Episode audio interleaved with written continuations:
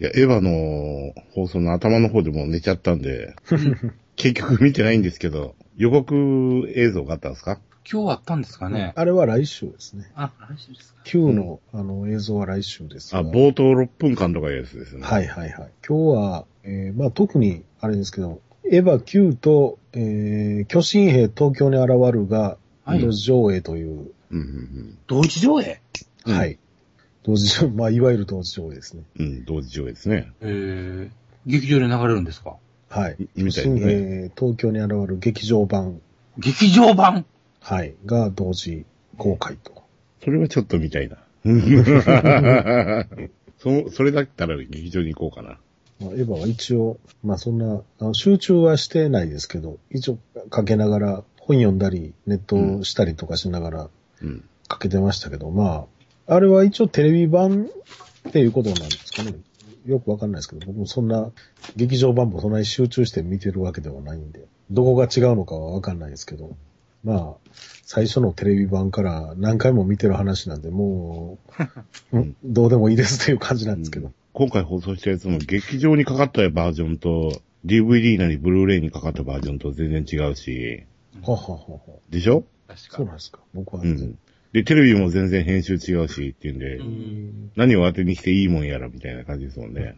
なんかテレビ版も、い、なんか何点何本いう読み方してましたっけね。うん、そうそうそうそう。作品として評価してもらいたくないという風にしか見えないですよね。うん。確か前に見たテレビ版は確かになんかダイジェスト感を感じてしまったような思う。うねんかなりね。え。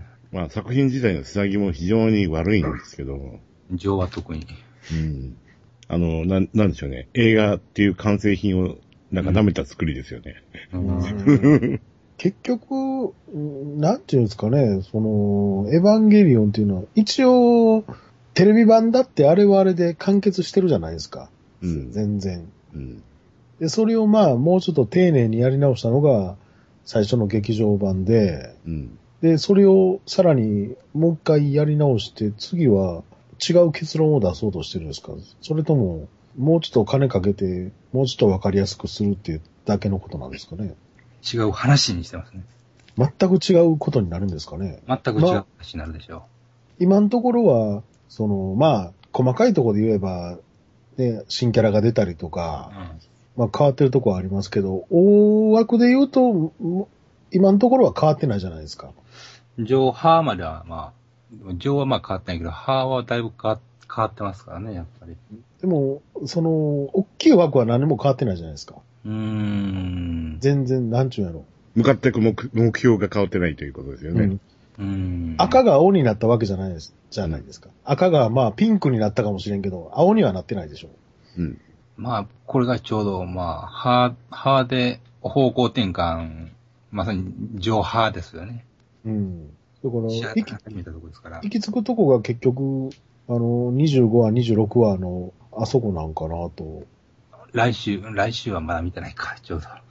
うん。でも今回の映画でも終わらないんでしょ？みたいですね。まあ、次で大幅に違うはずですけどね。まあ、ちょっとね、なんか、やっぱり時間が経ちすぎてて、見る方の立場が変わってくるので、うん。なかなか、どうなの新しいファンって掴んでるんですかね？今の若い人とか。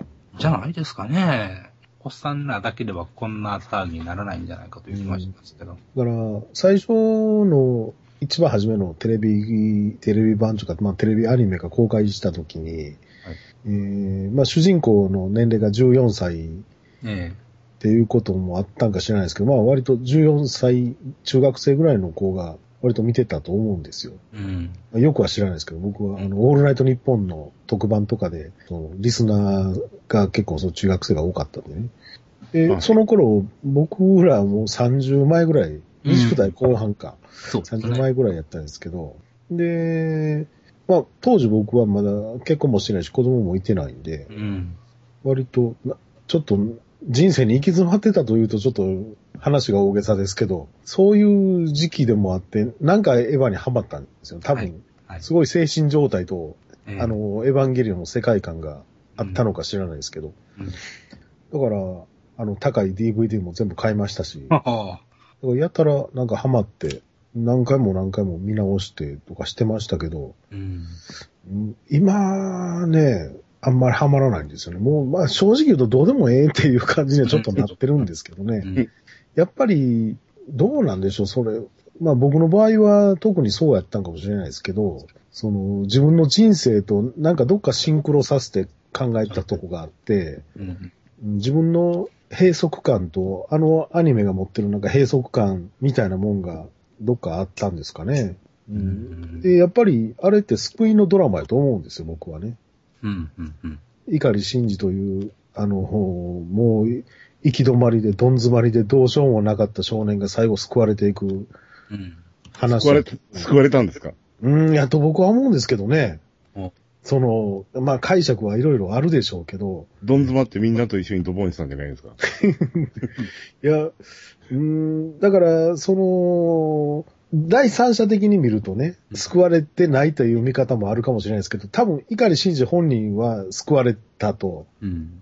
いう解釈やと僕は思うんですけど、うん。で、まあ、今現在、ね、うん結婚して人の親にもなって、40も超えてってなってくると、なかなかもう感情移入ができなくなってる部分もあるんですよ。うん。まあ、それが本当は普通や思うんですよ。うん。うん、だから、ほんま当時ですら、やっぱり、言うても、碇真司に感情移入しながらも、ね考え方としてやっぱり、桂木美里の目線やったんですよ。うん。うん。言ってありましたね。うん、絶対的に。年齢的なこともあるんでしょうけど。うん。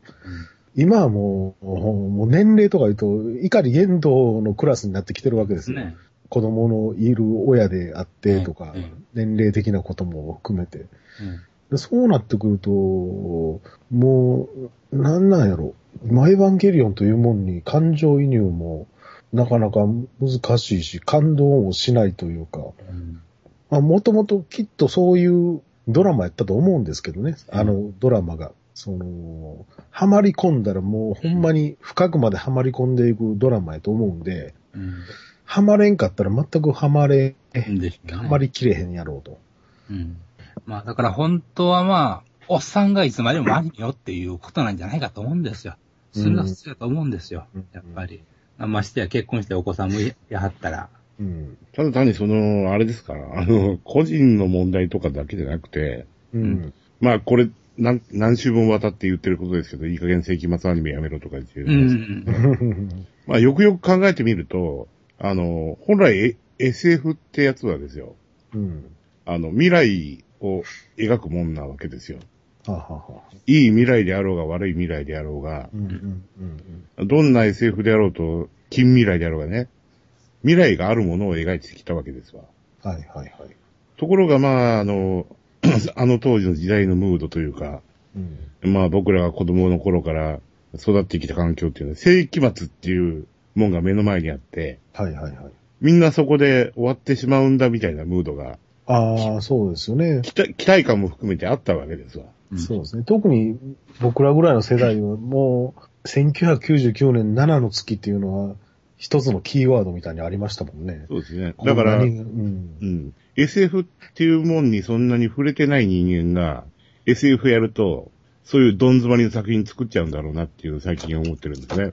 ああうんで、未だにそういう、あの世代の連中が、あの、そういう世紀末作品から逃れられないのは、うんまあ、SF ってもんに触れてこなかったからじゃないかと僕は思ってるんです。ああ。だから時代的にそのエヴァンゲリオンのその世界観がどん詰まりなのがあったっていうのは、1990年代だっていうのもあるんじゃないですか。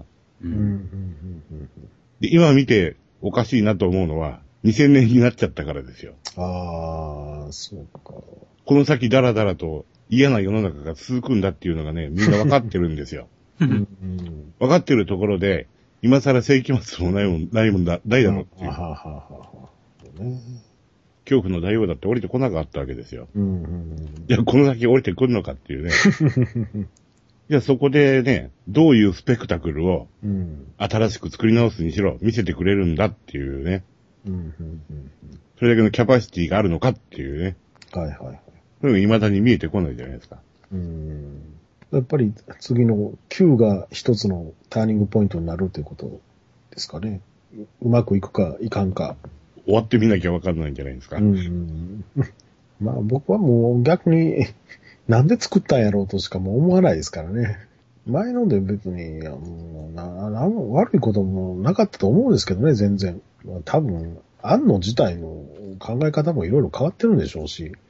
結婚してます。全くだから、バディさんとしてでね、うん結婚して、みたいなね、立場の変化あるでしょうからね。うんうんでね、あのキャラクター商売が、まあパチンコも含めて軌道に乗ったっていう、うん。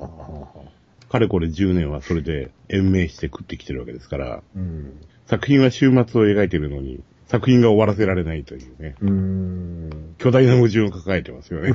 で、ディズニーのスターウォーズという話ですか。で、そその前に、あの、話したいことがあるんですけど、はい。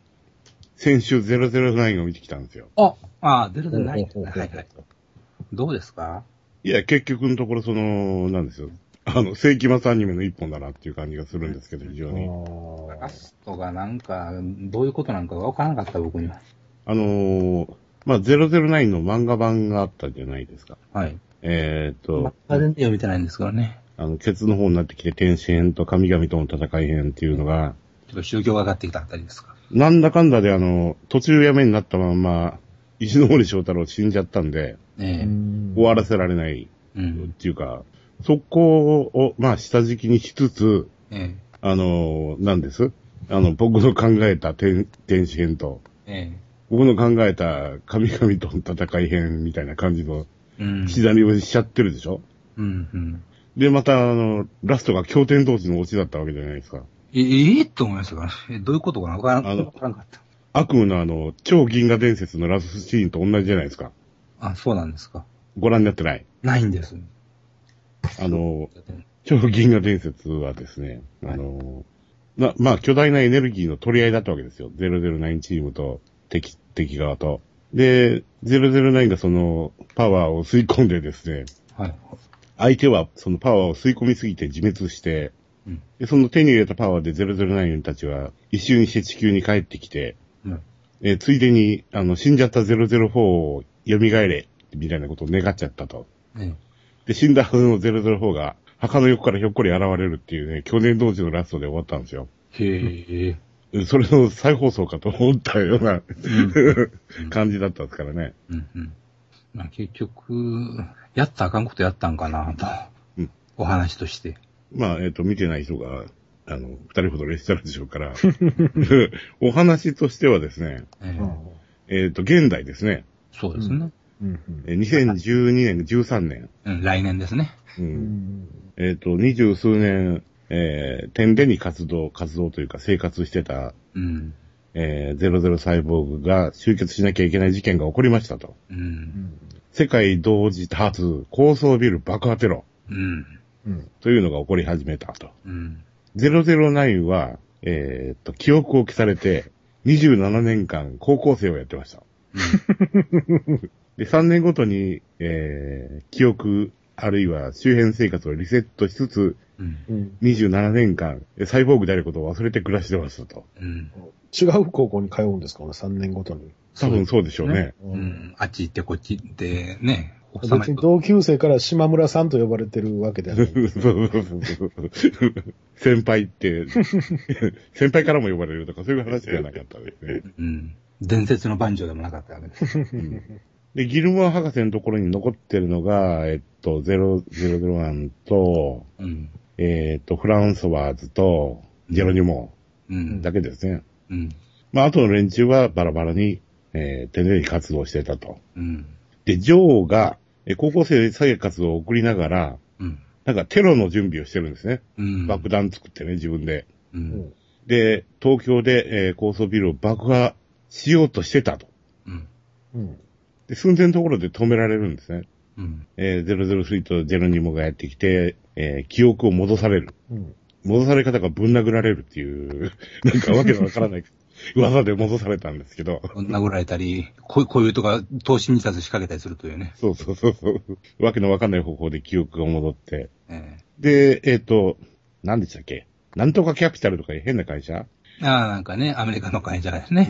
あのまあ、軍事産業かななんか知んないですけど、そこが、えー死体を使って、うん。えっ、と、ゾンビ兵士作ってると。う。うんんで、その兵士が、その、高層ビル爆破をやってるんじゃないかというような疑いがあったけれど、実はそうじゃないと。うん。えー、009、島村城も爆破テロをやろうとしたわけですから。う。うんん。で、どうやら、あの、神の声、神、彼で、彼の声、彼彼の声ってやつが、うん。えーなんとなく聞こえてきてて、う。うんん。えー地球を一回リセットしようと。えーそういう作戦に参加することが正義だみたいな思い込みを、その彼の声っていうのが聞こえたら、そういうふうにそそのかされて、うん。えーテロを起こそうとしてたと。うん。で、その、なんか姿の見えないその彼の声っていう敵との対決っていう話になってくるんですね。うん。うん。それがまあ電脳的なもんではなさそうだと。うん。別にね、普通、まだ来年の話ですからね。そんなやつばっかりじゃないですからね。うんそうそうそう。で、なんか、彼の声なるものを聞いた人っていうのは、どうも、え、天使の化石を見た人が割と聞いてるというようなうん。話もあったりして、うん。あの、なんか遺跡であるんですよね。人間の骨格に似てるけど、背中から。背中から羽が生えてるうん化石を見ちゃった人が、あの、その彼の声をどうやら聞いてテロに走ってる。うん。で、なんか、幻覚を見てる人もいるんですよね。うん。ピュンマを見てましたけど、うん。あの、少女が、なんか背中に羽衣みたいな羽風のものをそ生やしたのがふらふら飛んでるようなものを見てるような。う。あのーパスキンでワンピースのロリナ少女を見たやつは、ロル、テロを起こし出すようになるという話ですよね。うん。うん。で、それが何なんかっていうのをですね、うん。延々と004がね、聖書の詩篇風な話をしながら解説するっていう映画だったんですね。うん、ありましたね。うん。やっぱり押井守が関わるとろくなことはないなと思いました。延々ね、解説なんですよね。うん。わざわざ教会の中でね。うん。その彼の声というのをいかに理解するかというですね、ううん。ん。説明が非常に長い。う。うんん。で、どうやらその彼の声っていうのがどうやら神様ではないかみたいな予想が出てきたりとかしつつ、うん。えー、終局的にあの、ケツはですね、あの、何でしたっけ？あの、成層圏から、ジョーとうん。ジェットが。落ちてくると。あのあの、漫画の第2部ですよね。第2部のラストをイメージさせるようなシーンに。持ち込むんですよね。うん。うん。で、ここであの、この話は終わるのかなと思ったらそうではなかったと。そうですね。あの、ジェットは死に、ジョーは、ジョーもどうなるか分かったもんやないというふうなとこまで行くんですね。生身で大気圏突入するのかみたいなうん。ラストで、アニメ版とかはそれで終わったりとかね、うん。うんし。たんですよね。うん。で、そこで終わるのかと思いきや、キア。突然、なんか、うん。水辺の都みたいなところに、まあ、ベニスなんでしょうね。ベニスなんでしょうね。うん。舞台はベニスなんでしょうけど、そこにあの、長いパンとワインを持ったフランソワーズが、うん、ふん、ふん、ふんって帰ってくると。水上の上を歩きながら帰ってくるみたいなねそう。、そう、そうう。ん水の上を歩くんですよ。う。うんん。あの、水の都ですからね。うん。橋がない、通路、通路が水わーってなってて、渡れ、渡れない、普通やったら橋がないと渡れないわけですけど、うん。その水の上をひょいひょいと歩くんですよ。ほいで、しジョーのところに来て、あの、普通になんか会話するわけですよね。そうするとね、みるみる009ナンバーのメンバーたちがね、うん。その街に集まってきてて、うん。どうやらその彼の声なる正体が、うん。え009の、えー希望を叶えたというエンディングで終わったんですよね。うーん、みんなの希望というか、なんというか、だからそこがもうわからんかったんですよ。なんでっていう、ほんまなんでっていうことなんですよ。そんな作劇ありなんかと思ったんですよ、本当に。うん。エヴァンゲリオンぐらいまでの神がかってるんならまだわかるんですけど、ああいう個人の願いかねる神がかりはどこなんかと思って。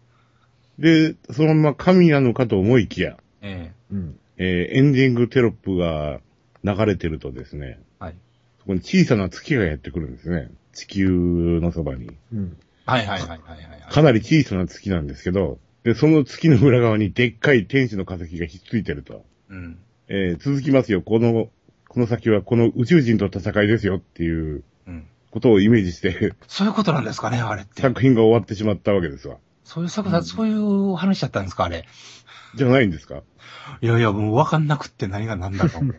だって神様じゃないでしょ。化石になるんだから。うーん、ただ、そのね、まあ、水の上歩くっていうのはとても、僕が気が、僕が勝手に思ってる、思ってるかもしれませんけど、うんわ、かりやすい奇跡なんですよね、一つ。そうです。う。うんん。イエスがやったことですからね、あれ。うん水の歩くっていうのは。なんか、そういう、ほんまに神様引っ張ってきたんかと思って僕はもう、びっくりしちゃったんですよ。うん。何がしたかったんやと。うん。9人揃って戦わ戦わんし。うん。うん。なんせ、なんせラストがもう理解しがたかったです。もうあらゆる意味で。これほんまに、うんだから神、ほんまに、ほんまの神様を引っ張り出してきたんか、それとも、なんか違うなんかなんか、もうともかくわかんなかったんですよ、あれ。だからこの先作る、作られるのかどうかわかんないですけど、ね、あれで。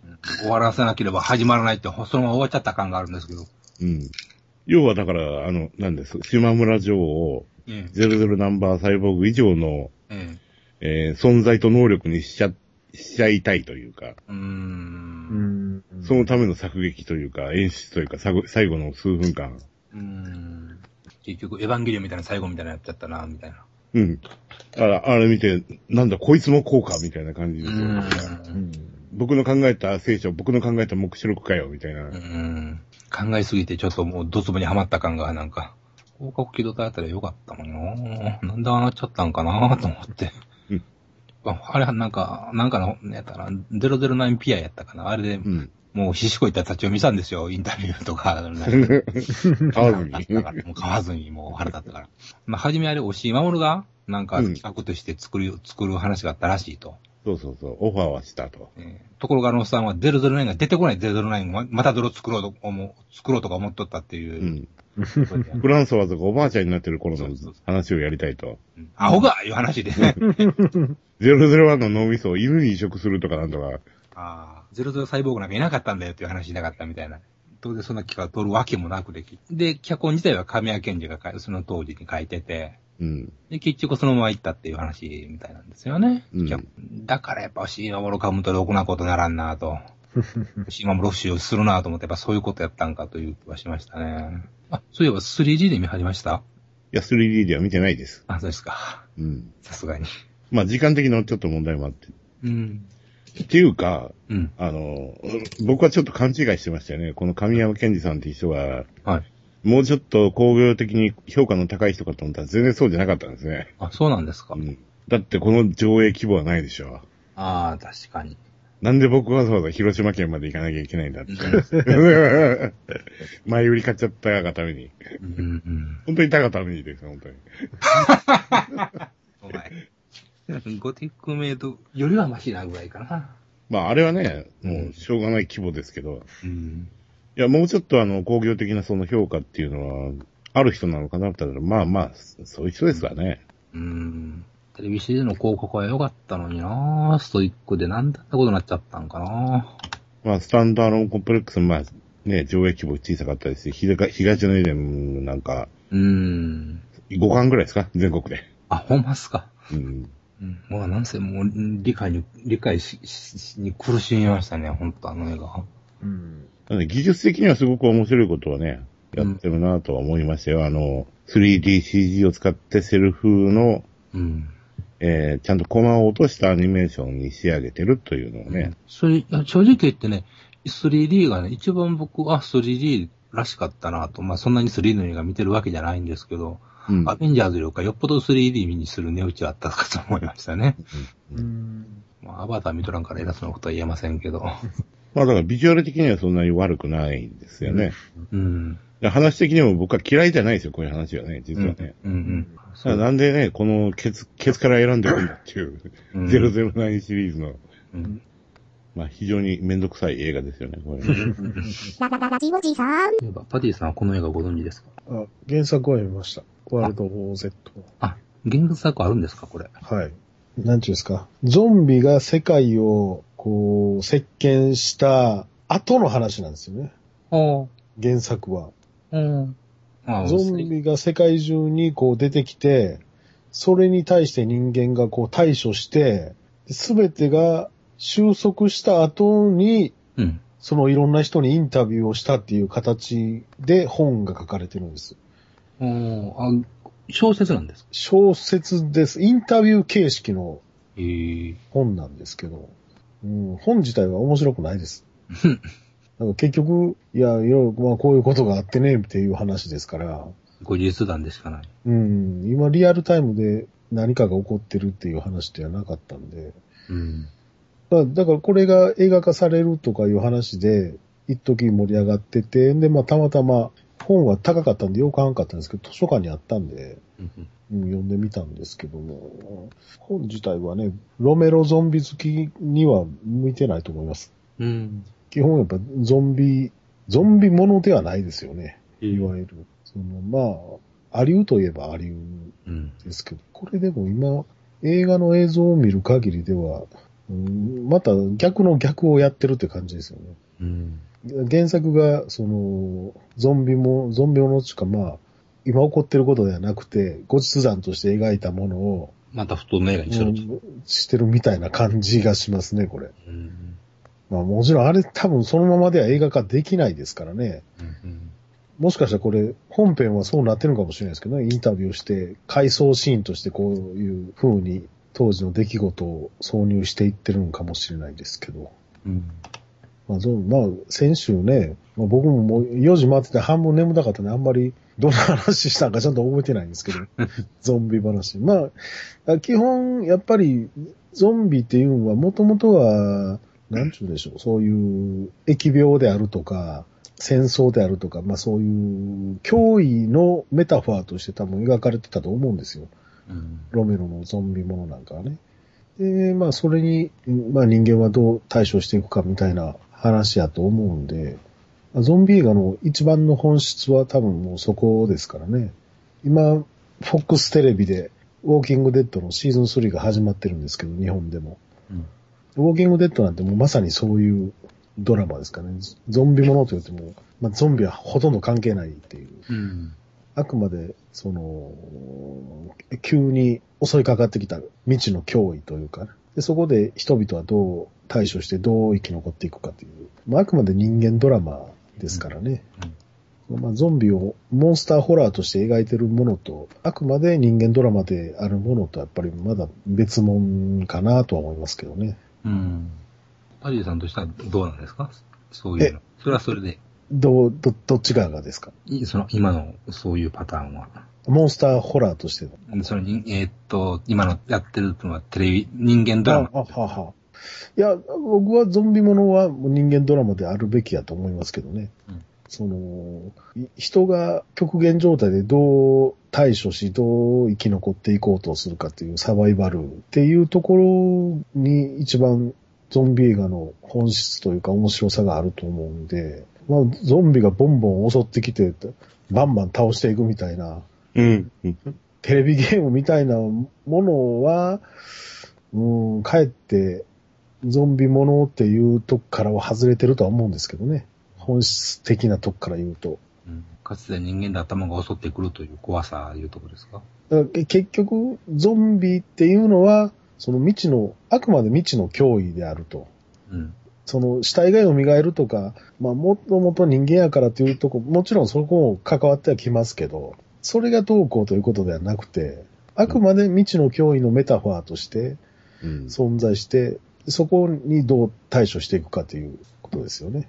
災害であったりとか、はいはい。テロであったり、デモであったり、うん。っていうところのね、どうそれを切り抜けるか、どう生き残るか、そうそう。どう解決するか。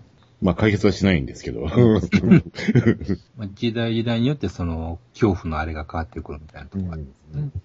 やっぱりその、先が見えない怖さっていうのはででかいと思うんですよね。うん。でゾンビ映画のほとんどが、どうすれば助かるか、どうすれば終わるかっていう答えは提示されてないですから、うん。みんなただわからないまま、そのゾンビからとにかく逃げるだけ。またともかく逃げて話は後やいうところですからね。そうそうそう。で、で特にどこへ行くっていうことではないんですよね。うん。まあ途中、途中で、いや、どこどこが安全やみたいなそう話を聞いてはそこを目指していったりはするけど、結局、ほんまに、ああ、これで全て終わりました。安全な場所へやってきましたっていうオチのゾンビ映画ってないですよね、多分。うん。まあ、金かけて大規模なゾゾンビモンスター映画ですよね。これね。うん。ロサンゼルス決戦とか、そんな感じですよね。CG バレバレで。だからまあ、ああいう、その映画の、ゾンビ映画で多分基本的にゾンビという概念のない世界、世界観というか、うん。多分ほとんどそこでされてるのかなと。ゾンビという概念がある世界のゾンビ映画って一回やってほしいんですけどね。うん。今までそういうのはなかったんですか？あんまりないですよね。うん。だから、多分ほんまにゾンビ、あれは、これがあのロメロのゾンビのあのゾンビかっていう、そういう世界観の映画って見たことないんちゃうかな。だってそれがあれば、警察や軍隊が対処すると思うんですけどね。うん。でもゾンビ映画のもうほとんどは警察とかこの軍隊みたいな武器を持ってて訓練されてる人たちはほとんど出てこないですからね。うん。そういう組織だったことがもうできなくなっちゃうみたいなことが前提になってしまってるよ。結局、何なんかが分かれへんうちに滅ぼされてしまうっていううん。感じ。まあ逆にゾンビという概念がある世界観でゾンビ映画やったら、うん、ゾンビなんてあっという間に殲滅されてしまうんじゃないかとも思いますけどね。うん。アイアムヒーローなんかどうなんですか、その点。あれ日本ですよね、舞台が日本です、日本です。うん。海日本っていう全世界的に起こってるみたいですけど。日本っていう枠では、ううまくやってるとは思いますけどね。まあ、僕もまだ最新刊は読めてないので、うん。今んとこあの、えー、どこまで8巻やったかな？ショッピングセンターの屋根にゾンビが飛び乗って、うん。で、あいつら主人公たちが逃げていくぐらいまでかな見たのが。えまあ、結局、そこに落ち着くかなという。多分、うん、今ほんまに日本でゾンビというものが発生したらどうなるかって考えたら、まあそういう意味ではオーソドックススキルって言えばオーソドックスなんですけどね。うん。誰もが考える範疇を超えたことは何もしてないうん。かなとは思いますけど。うん。うん。その、こういう方によって、これは、それはちょっとゾンビのあれではないと言われたりする危険性もあるから、難しいところかもしれない。うんそうですよね。だってあの、女子高生のゾンビを飼ってるって言ったらあれやけど、えあの辺も、あれはどうなんかな。僕はあんまりゾンビを手なずける形はあんま好きではないので、えうんうん。途中形態っていうやつだね。えー割と多いんですよね。ゾンビの中でも、なんちゅうやろ、その、と突然変異といったらあれですけど、うん。割と人間に近い形の、まあ、一番まあ有名なところでは資料の餌食に出てくるバブというゾンビがそうなんですけど、うん。僕はあんまりあれはどうなんやろ。もうゾンビはゾンビとして割り切ってやった方がっていう、だからその人間とゾンビの間みたいなものを作ってしまうともう話がややこしいといえばややこしいんですよね。何でもありになっちゃうみたいうな。ん。で、人間ドラマではあってほしいけど、もう人情ドラマにはなってほしくないんですよ。やっぱりその人間とゾンビの間みたいなの出てくると、うん。どっか人情ものになってくるんですよね。情けというやつが。うん。でやっぱりゾンビ目線になっていう部分も出てきたりするじゃないですか。そういうのがあると。ゾンビというのはあくまで未知の脅威であって、うん。客観的に見るもんであって、そのゾンビ側の主観は必要ないと僕は思うんで、最近、ちかちょっと前ですけど、コリン、コリンやったの、うん、うん、うんあのうん。意識あるまんまゾンビになっちゃって。はいええゾンビ側の視点で、あの、放題はめちゃめちゃもうネタバレしてるんですけど、サブタイトルで。ラブオブザ・デッドっていう、は。そのコリンがゾンビになってどこを目指すかって、タイトル、ラブオブザ・デッドってもう恋人のとこやんかってもうん。うネタバレのタイトルですけどね。もうそういううんゾンビの視点で何かをしてほしくないというのは僕なんかはありますけどね。そういう意味では。うんどうしてもゾンビの主観になってくるとね、もうコメディに近くなるんですよね、やっぱり。死体が蘇って歩いてる、歩いて、その、本能として人を襲ってるだけやのに、そこに主観が入ると、うんそれはまあ、嘘っぽいですもんね、やっぱり。まあ、ドラキュラももそうですよね。ああ、はあ、はあ、はあ。あの、ちゃんとモンスターして、しててくれないとうん、うん。困りますよね。俺は血は吸いたくないとか言い始めるともうコントに、コントですよね、もうね。まあ結局、その話の、なんていうんですかね、いろいろバリエーション考えてたらもうそういうことになってくるんでしょうけどね。うんうん。それこそ、押井守が009の出ない009に取ろうとするみたいな、うん。ないところに行こうとすると。うん、うん発想が斬新なのか、ただ単に行き詰まってるだけなのか、もうちょっとわかんないですもんね。面白かったら新境地と言われるんでしょうし、うんあかんかったらなんだそれ言われるということになるんでしょうそうで。すよね。でもまあ、うんどうなんでしょう。まあ人によってはいろいろ、まあ、押し守るが面白いもん取ることはないでしょうけどね。うん。パトレーバーぐらいですね。あれもロボットじゃなかったらどうなってることやら、みたいな。劇場版一作目は、あ、押し守るもやったらできるんやと感心しましたもん。一作目で、まあまあ、しゃあないかな、いうとこやけど。前書いて僕、まあ、2は割と好きなんですよね、映画としては。別にパトレーバーいなくていいじゃないって言われたら、もっともなんですけど、あれはあれでまあ、ネタとしては好きなんですよね、やっぱり。トレイバ押しー。守るしか作れない。トレイバーもね、見た、見た記憶はあるんですけど、どんなやったかもうあんま覚えてないですね。うん。パトレイバー何本、3本ありましたっけ？押しは日本ですね。あ、2本ですか。パトレイバーも見たしな。広角も見たし、実写版も、実写版っていうかあの、赤いメガネとか、あ、赤いメガネ。ケルベロスもはいはい。見てますけど、つまんなかったっすね。うん新守って、あの、おもろないもん取る天才なんじゃないですか、あの人、うんもしかしたら。うん、ほんまね。うん。期待を裏切る天才ですわね。それから、あの、あれみたいなもんですよ。狩野英孝みたいなもんじゃないですか。すべてなものと、松松田岡田の岡田みたいな。松竹芸能的な。あ、村上昌司か。村上昌司的なね、うん。大御所で言えば、滑り芸っていう。30分限度って気がしてますけどね。うるせえで限界という。あの、まあ、あの、パトレーバーの劇場版の2の元ネタの、えっ、と、オリジナルビデオシリーズの最後、はい5話6話、僕絡んでますけど、おー。あれぐらいでちょうどいいって気がするんですけど、あれはファン多いですね、あの話はね。あれもね、びっくりしたんですよ。あの、初号死者にね、え行って、5話6話が同時進行で進んでたんですよ。え。うん。で、見始めたら、あの、5話の最後でわーって雪降ってるんですよね。はいはいはい。6話開けるとカラッと晴れてるんですよ。おいとか言って。クーデターには良きって話ですね。でおじいさんどうなってんですかって言って、6話の演出さんが言って、うん。うんすまんすまんとか言ってね。それで済んでしまうと。忘れてたわとか言ってね。人、人狼か。人狼は監督せんかったからあれまだ良かったんやけど。まあ、なんやかんや言って、スカイクローラも、まあ、好きといえば好きな映画ですしね、私。飛行機出てるから。飛行機が出てるだけじゃないですか。ほぼそれだけですけどね。まあ、なんせ、オシマールは、オーあの、オープニングシーンの、まあ、かっこよさ撮らせたらもう言うことはないんですよね。うん。トレーバーもそうやし、スカイクローラもそうやし、広角機動隊もそうやし、それがあれよあれよという話で。その、あれよあれよが好きな人が、おしいさんに撮ってくださいとかってシナリオ書くと009になるという。なっちゃうんです。うんまあ、あくまで広角機動隊っぽすっぽくすることもなかろうというぐらいやしな。まあ、なんやかんやって、美味しい守るいうだけで、樹木を集めるいう存在なんですかね。うん。世の中でいろんな人がいますからね。うーん。いや、でもなんか、009とか、今回のやつで、もう1年ぐらい前からいろんな CM 使ったりとか、うーん。やってもらってこれかよみたいな感じですよね。うん。ひでえことするなと思って。ララララジオジさん。で、まあ先週広島に行ったんですけどね、はい。お、い行く道すがら、ずっと車窓の風景を見てるとですね、どこも一緒なんですね。うん。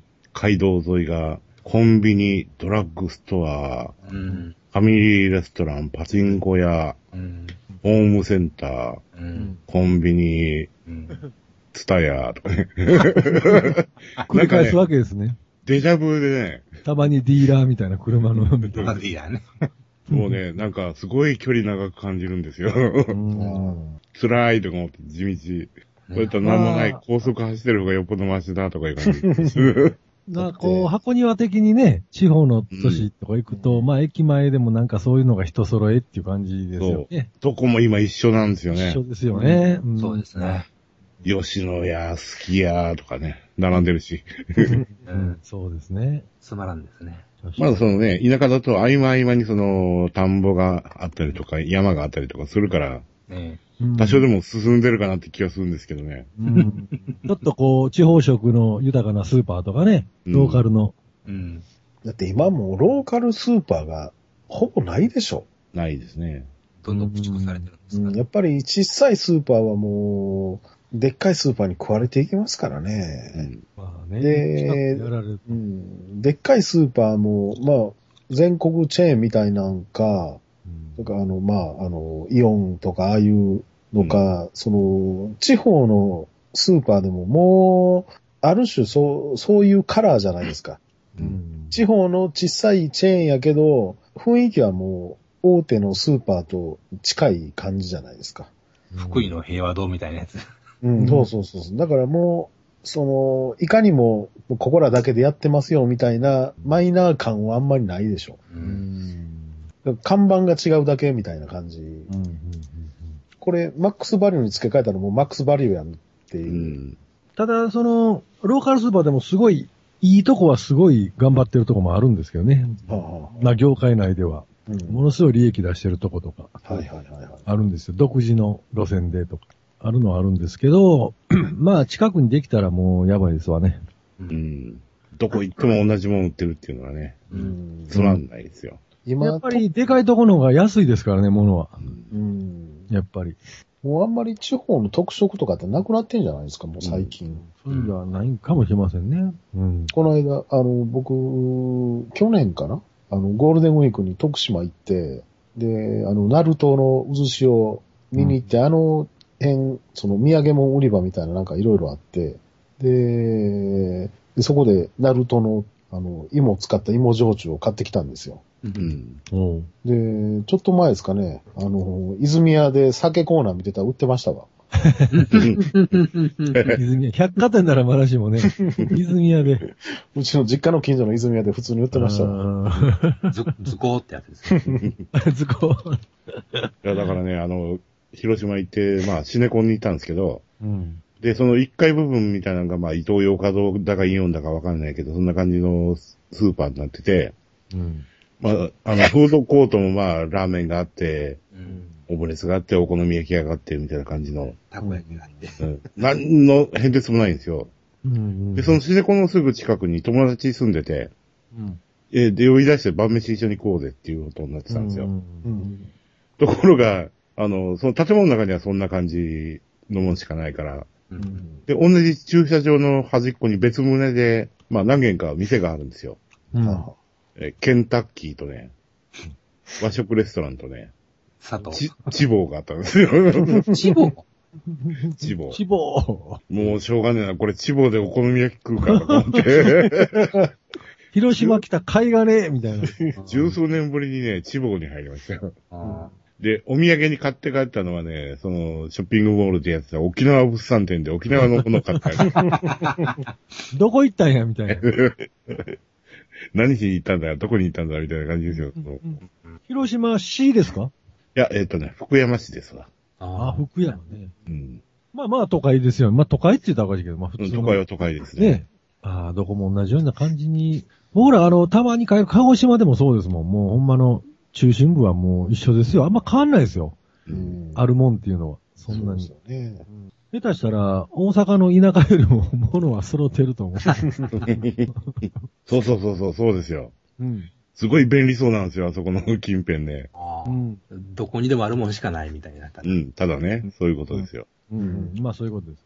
田舎って言ったら何もなくって、なんか自然があるっていうならね、おいちゃうけど、どこにでもあるもんしかないって言ったらなんかね、意味ない。勝手なこと思いますが。地方に行きは都市部、そういう都市部には、あの、寄ってくる、まあ、家族連れも若い連中も、うん。まあ、都会にいる人間とそんなにね、ファッションが違ったりとかすることはそんなにもうないですもんね。ね。田舎行きはね、おばちゃん農家の格好してるんですけど。うん。ボンベ履いてみたいなね。だから、田舎の、そういう都市中心部はもう、みんなが来るんですよ。みんなが。一箇所に。もう、ね、和コードも、うん年寄りも、もう何もかもそこに全部あるんで。うん。うん。みんなジャスコに行っとるみたいな。その東京や大阪やなんていうのは、それぞれ、今日はこっち行ってみたいな、うん。っていうのもあるでしょうん。う。行くとこが、まあ、日によって違うという。うん。まあ、で、あと、寄る場所もね、あの、その、人種によって違うじゃないですか。うんドキュン系の人はこっち寄って、うんうんうん。オタク系の人はこっち寄ってとかう。んうん。ドンキホーテ行って。うん。それが全部集まってくるんですよね、前だ。うんそうそうそうそう。うん。ヤンキーも何もかも。フードコートで教科書広げて勉強してる真面目な高校生もいるし、う。うんん。駐車場にはバイクをバンバン言わせる 暴走族がいるみたいなね。なるほどね。皆様の憩いの場なわけですね。そうなんですよ。うん昔ってそうやけど、あんな駐車、あんなでかいスーパーってなかったですよね。ない。駐車。場。あれ、ない、規制緩和かなんかで手がなっていったんですか、あれ。税金も多分安いんでしょうね、あれね。うん。だから結局、中場所、心部がなくなったんそうでしょ。ょう。郊外に広い場所で、その代わりも車がないとちょっと難しいから、駐車場広くみたいな感じになっていったんじゃないですか？うんスモートのね、スーパー、スーパーとかジャスクやったかなんか、その人ばっかみたいに広い駐車場ありますからね。うんああ、もうなんか、あれでしょ、その本当に端っこから端っこまでえらい距離違うっていう。もう、淡路島上の人がききっと来てるはずですからね。こっちやったら、仙南のイオンは結構でかいですよね。うーん。あの、要塞みたいです、なんか。ああ。た立てこもりにばっちりね。そうそうそう、そうです。ゾンビが来ても大丈夫。僕はもう、モールに行くと必ずあ、ちょっとシミュレーションしますか？考えますよね。イオンじゃ武器がないですよね、なかなかね。そうなんですよ。イオンは、いや、生活用品のとこにいろいろないですか？ないですよ、それ。武器になコーナン、コーナンとかのがまだありそううです。ん。せいぜいね、あの、フライパンとかね。中華鍋とか、うん。キャプテンアメリカ国家できるぐらいですよね。うんイオンは確かにスポーツオーソリティかなんかあったんでね。ああキャンプ用品があるとちょっと強いあ、ですいけますね。ね、登山とか。はいはい。ゾンビの方が多数、圧倒的多数になって、人間の方がなんか、ゾンビ化す、ゾンビ扱いされるみたいなとこないんですか？人間の方がはみごされると。そう人間の方がこう逆にこう、怖がられるというか。はいはいはいはいはいはい。うんゾンビはもうすっかり圧倒的多数になったから、もうすっかりなんか穏やかになって、もうだやんか。穏やか。僕は見たことないですけど、社会を築く、ゾンビ村があっちこっちある。ゾンビ村があって。撮ってる人おるんじゃないですかね、そんなん。多分、まあコメディになってるでしょうけど。でも人間はもうそう追いやられて森の中とかに追いやられてしまって。むしろ人間は凶暴やから言うんで。そうそうそうそう、凶暴な人間。だから、あの、猿の惑星のゾンビ版ってことですよね。ああ。あ、ある意味あれがそうだったんじゃないですか、あのー、何でしたっけ黒人の兄ちゃんが主役のやつの前作、えーっと、オメガマン。オメガマン。そうそうそう。はあ、はあはあはあれはね、あの、人間が襲ってくる怖いよっていう。あ、あれ、もともと原作はそうなんですよね。そうです。そうそうそう。えーリチャード・マシスンでした。うんはい。こうその、かモンスターの方が穏やかな。穏やかでもないんです穏やかではないんですけど 穏、やかではないんですか？外見れば襲ってくるんですよね。うんモンスターっていうのともまたちょっと、違うんですか？吸血鬼もともとは吸血鬼、だから新種の人間みたいな感じなんですよね、うんなんか。で、唯一生き残った前のやつはね、オメガマンは、あれですよ、チャールトン・ヘストンあ、。チャールトンヘスんだ。えらい古い映画なんですか？その前にも、あの、誰でしたっけ？ヴィンセント・プライスか誰かやってますよね。うーん。すでにリメイクですよね。だから3回、うん3回目ですよね、この間、ウェル・スミスのやつで。うん。ならな見た目はあんまり人間と変わんないっていう感じ。見た目は一応怪物的にはなってますけど、だから、まあ、その、大宮地区なんかはそうですやん。気持ち悪い宇宙人の方が穏やかで、はあ、はあはあはあ、人間の方がひどいっていう。もう、アイアムレジェンドはもう完全にモンスターでしたからね、相手がね。うん。ああ。えっ、と、誰でしたっけあれ？ウィル・スミス。ウィル・スミスね。あれねうん。面白いですか？いつも見ようかな見ようかな思うんですけど、いつも水一枚なんです。DVD。面白いかどうかはちょっと、あの、一人ぽっちになるんでしょ？犬そうです。アイアムレジェンドどんな話かもう覚えてないわ。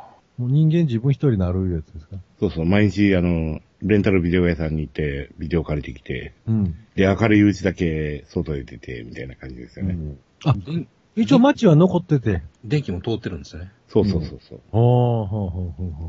夜になると奴らが襲ってくるみたいな感じで。うんああ。もうそんなん生きててもしゃあないですね。もう一人やったら どうでしょうか。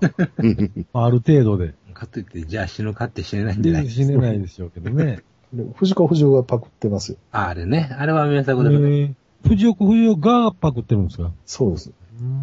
まあ、藤子不二雄多いですよ。SF パクるの。拝借して。うんね。子供らはそんなん知りませんもんね。まあまあ、わからんね。うーん。あの、短編ものってね、あのー 本当にショートショートみたいな感じになってはいはいはいはい。星新一みたいな感じの。そうそうそうそう。ははははは。今せやけど、SF 小説って流行らないですね。昔はも,、もっとほら、小松左京とかいましたよ、ベタやけど、その星新一とか、筒井康隆とか、まあ他にもいっぱい。まあ、今、ラノベの方にみんなそう行ってる。あ、ラノベか。SF って言ったら今ラノベですかね。まあ、うん。そういう純、純 SF っていうのはもうないんかもないですね。。ないいんですよ、なかなか。うんうんうん。なんか学園もんとか、やり燃えだ、いうやつね。うんうん。まず萌えがあっての、そうですね。あのね、洋物をね、なかなかね、いいのやってくれないっていうか、持ってきてくれないですよね。ああ、はあ、はあ。あるにはあるんでしょうね。あるんでしょうね。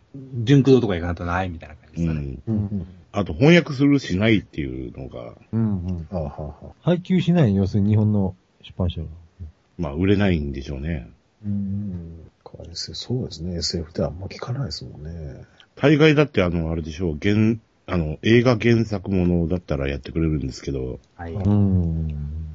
そうですね。SF って、もうまず映画になるんですよね。アニメとか、先に。もう、小説とかじゃなしに。興味のハリウッドから来る映画って、8割方 SF が上がってるっていう気もうんうん、します。そう、といえばそうなんですよね。いわゆるもう、狭い SF をやりにくいのかなと。小説。うんああ、狭い意味でのね。はいはい。わざわざ小説になるっていうのが少ないのかな。うん。あと、中途半端にその時代が進んじゃったんで、そうなんですよね。そこで。そうですね。うっかり書けないっていうのあるじゃないですか。それはありますね。なんかもうすぐ古臭くなってしまうという、あっという間に。今更クローンだ、コンピューターの反乱だなんかやっとれるかいう話ですね。うん、そうそうそう。確かにそれはありますね。その、SF ってどうしてもね、そういう最先端の技術とか、うーん。最先端に行き過ぎると、みんな、今度はみんなついてこれなくなったりなんかするかもしれませんね。うん。量子力学やとかいいですけども。うん。そこをね、書こうと思うと、本当に専門的な勉強してからでないと、うんうん。今だったら突っ込まれまくって偉いことになりますからね。そうです、そうでしょうね。うん。それでなおかつ分かりやすく書かなあかんわけですからうね。ん。あ、そうか。でもそれが、例えば映画とかアニメなら、OK みたいな感じになるんですか？ハードルが下がるんですか？まあ、ハードル下がると思いますよ。絵でバーンと見せたらそれで勝ちですもんね。うん。ああ、そうか。とある独裁国家がとか言ってね。本当に考えたら笑い事なんですけど、何でもできる機会があってみたいなね。うん絵でね、バーンと見せるとね、やっぱり、現実感というかね。まあまあ、ありか、みたいなう感じ。ん。あるんやからしゃあないといけないね。いちいち説明せんでいいですしね、そのう、ん。細かいことは。ビジュアルだけが SF じゃないんですけどね。僕たまに満喫行った時あの、ほら、広角機動隊の漫画のやつあるでしょ？コミカライズしてるやつです、ね。コミカライズしてあるんですか？あれは。どっちですか？もともとは映画なんですかなんかでもね、白あ正宗の方ですか？違う違う。情報がめっちゃ濃いですね。なんかいあ、じゃあ、白正宗の方ですね。いっぱいなんかもう、脚注が書いて解説がいっぱいあるんですよね。脚注がいっぱいあって。ロマサムね。横の柱のとこまで書いてありますからね。そうですよ。なんかもう一冊読むのヘトヘトなるんですよ、あれ。一晩じゃ読めないですからね。読み切らんうちに寝てまうんですけどね、もう大概。でもあれが20年以上前の作品ですもんね。そうそうそう。うんだから、あそこまでもまだ現実は行ってないでしょ？言ってないですよ。全然。うんそのダイブするとこまでは、あの、っていうか、あの、原作の広角ってもっとごったにの何が出てくるかわからんようなうん。話じゃないですか。電脳の話だけじゃないでしょ、あれ。ああ、そうなんですか。うーん。今の広角は整理されてて。ただ、絵柄がなんかやっぱり、その、は、な90年代か、80年代っぽいっていうか、そういう感じではしましたけどね。女の子の、女の子の、そうそう、顔とか、スタイルが、あ昔やなっていう感じはあります。まあ、それが昔はかっこよかった。うんうん。でも、ほんまあれ、しんどいですよ、読む。もう、いっぱい解説書いてあるから、も客中が必ずありますよね。う。はいはい。欄外の。現段階ではこういうふうな見解だが、え果たして、とか、なんかそんな書き方してあるんですよ。あれはもともとアニメなんですかほんだ。いやいや、あの人、漫画はオリジナルですよ。あやっぱオリジナルは漫画ですか？あそうです。ようやくいうか、今更にしていう感じですね。もう、満喫行った時ぐらいしかそういうチャンスがもうないんでね。うんガンツも最初から読み、読んで。え偉い。あの、関西編のとこからはずっと読んでたんですけど、あそこまでが全然知らなかったんですよ。あ、なるほど。日本橋編。日本橋。あの、道頓堀ですわ。えー、あ、どうともです。ドラリヒョンと戦うやつですか？ぬらりさんとそうそう。で、ああっこまで来た時、あ、ここまで来たか思ってもうやめたんですけど、まあ、あとは読んでたから。でもほんまガンツって、あっという間に読めますね。あの、サラサラサラびっくりするぐらい早い読めますね、あれ。気づいたらもう3巻ぐらい一気に一服してる間とかに読めますもんね。一冊6分、7分とかそんな感じですよ。おいおい、あの、別にね、映画別手抜きしてるわけでもないし、話もその、ちゃんとあるんやけど、ささーっと読めますね、あれ。びっくりするぐらい。白正宗ってえらい違いでえらい違いですよ、ほんまに。まあ、あそこまでね、濃い漫画ってもうないですもんね。うん、ちょっと僕もしんどかったですわ、あれ。広角機動隊は。うわ、こんなんか、思って。マニアはこんなん読んでたんや、思って。すんまへん。こんなんをスス読んでたんや、と思って。スースー読んでないです。読んでないやっぱり。やっぱり、うんうん言いながら読むんですか、あれは。うわ、まだここまでしか読めてないとか言ってね。そうですよ。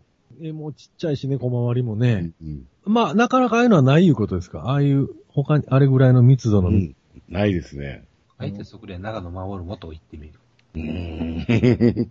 ファイブスターも読んでみてと言ってみる。あ、もっと濃いのがあるんですか？